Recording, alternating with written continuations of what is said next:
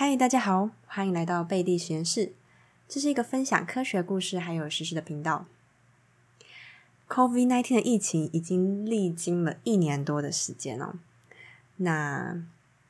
全世界呢，其实也渐渐朝向原本的生活形态迈进了。当然，这也是有赖于疫苗的施打。不过呢，在两三天前，美国 CDC 突然发布了一个重大消息，他说这个 Superbug 超级霉菌在两个美国城市大爆发。这个 Superbug 超级霉菌到底是什么呢？为什么这次 CDC 会这么紧张？今天这一集就是来跟大家稍微解释一下超级细菌，哎，还有超级霉菌这种东西哦。那相较于呃 COVID-19 这种疫情，超级霉菌为什么会让医院这么紧张呢？CDC 这个宣布消息啊，其实他们之所以这么紧张，是因为这是第一次发现，呃，第一次在美国有。人传人的现象，那这个超级霉菌呢？其实顾名思义，有一个“超级”这个字，也就是说，它们有抗药性。好，而且过去可能是接触传染，比如说接触到物品啊，接触到污染的物品。但是呢，这一次他们是发现有人传人哦，所以美国又更加紧张了。那从四月到七月之间呢，总共有一百二十三人感染，死亡率高达三十 percent。大家可能会觉得说啊，比起这个 COVID nineteen 啊，这个一百二十三人好像还好。那接下来就让我娓娓道来说，哎，为什么这种超级霉菌会让医院这么紧张？这个超级霉菌呢，它是念珠菌的一种。那其实念珠菌本来就很容易感染在人类的生活圈当中，比如说可能嘴巴感染，你就会得耳口疮。那你阴女生的阴道私密部位感染，你就会红肿发痒等等的。但是呢，一般情况下都会有呃药物可以杀死这种念珠菌，所以其实问题不大。但是呢，这一种抗有抗药性的念珠菌，它至少会对一种呃霉菌药物产生抗药性，而且呢，通常。在医院里面，他们很难用症状去分辨说，哎，你是得了这个超级念珠菌，因为它的症状其实就跟一般的疾病很类似，比如说发烧或发冷，而且拥有这种超级念珠菌的病人，通常他都伴随着其他疾病。那医生在一开始诊断的时候就很难分辨说，哎，你是不是得了这个超级念珠菌？那我们是不是要有？特殊的防护机制啊，防止你传染给其他人，或者是有什么积极的疗法。但是呢，其实一般人不用太担心，因为这一种念珠菌它主要是感染免疫力比较弱的人，而这些人通常都是存在于医院当中，或者是你有开刀有伤口，这些人比较容易会感染。而且这种念珠菌，他们都会局限于。框列在医院里面，所以如果你是一般健康的人，那你走在路上，其实并不用担心会被感染的。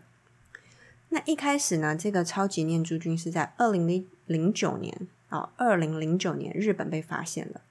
后来在二零一五年到二零一六年，英国已有五十例。那当时啊，他们就发现，除了这个病人身上有念珠菌以外，病床的周围哦。都有念珠菌的痕迹，比如说像椅子啊、窗台或他使用过的东西，甚至连医疗人员的鼻腔里面都有。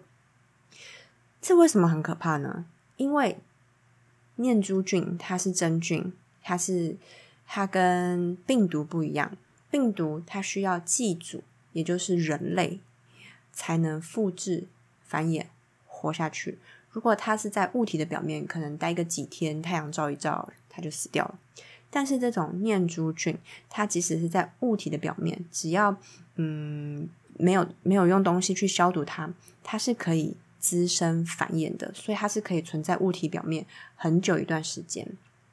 而且当时他们还发现，当你感染了这个念珠菌以后，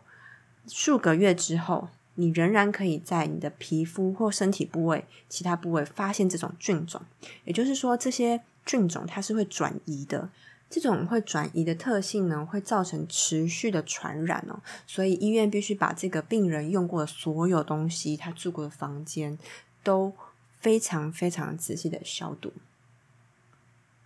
讲到这边呢，大家可能就会觉得说，这种超级细菌、超级霉菌，还不就是那些什么医院啊、医生啊过度使用抗生素造成的？最好不要有这种抗生素啊，或者是这种药物，搞得我们现在有一大堆超级东西、超级的，就是细菌、霉菌，让我们人类很难受。但是其实你不要忘记了，当初发现这种抗生素，其实是救了非常非常多的人。在第二次世界大战之前啊，是没有抗生素的。当时就有人说。如果士兵在战场上受伤，因为金黄色葡萄球菌死亡的人数啊，还比你在战场上被枪打到的人数还要多呢。也就是说，你一旦得了金黄色葡萄球菌，你就必死无疑。这样好像讲好像有点太严重，反正就是死亡率非常的高，就对了。这个时候呢，就要讲到盘尼西林被发现的故事了。好，讲到这边，大家可能都会说，我知道这个盘尼西林被发现的故事，就是青霉素嘛，就是有一个人他嗯周末的时候忘了把他的实验培养皿收起来，后来发现说，哇，这个青霉素四周的细菌都死掉了，所以他就找到了盘尼西林，他就发现了可以杀死细菌的抗生素。好，故事到这边。可能大家都以为结束了，可是其实盘尼西林能够广泛的被使用，不是只有单单这一位科学家而已。我们刚刚提到的这个发现盘尼西林这个科学家呢，他叫做弗莱明，是一位英国的微生物学家。那他当时其实就只是在研究金黄色葡萄球菌了，然后就发现了发生了那一个意外的小插曲。所以就是我刚刚前面提到的，所以呢，他就找到了这个盘尼西林，但是当时他其实没有很好的萃取的技术，所以他没办法更深入研究，而且当时还有其他的一个叫做磺胺药磺磺胺类药物的出现，因此普罗大众其实对这个青霉素的报告并不是很感兴趣，一直到十年之后啊，在牛津的一位化学家。叫钱恩，无意间发现了弗莱明的文章。钱恩呢，他是一个化学家，他是一个很厉害的化学家，因此呢，他就找了他的同事佛洛里一起来分离萃取这个盘尼西林，并且深入研究哦。好，讲到这边，我那时候就看到这个文章的时候，我就觉得说，萃取还不简单，不就是用有机溶去萃取吗？哎，可是不要忘了。那个弗莱明，他可是在一九二八年的时候，也许他就是非常专注于金黄色葡萄球菌的研究吧，所以他嗯，真的没有什么萃取的那种概念。那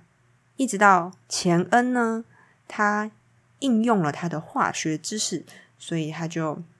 有效的萃取出盘尼西林了。但是那时候他萃取的量其实还是不太够，所以。后来又有赖于一个叫做希特利的同事哦，他设计了一个很疯狂的装置哦，叫做希斯罗宾逊系统。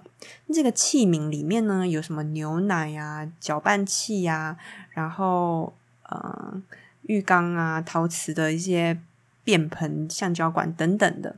然后他们请来了六个女人来操作这个装置，然后当时就叫做盘尼西林女郎。好，那就用这样的技术呢，他们可以把盘尼西林的生产量稍微放大了一些，所以一直到一九四五年，弗莱明、钱恩还有弗洛里他们三位一起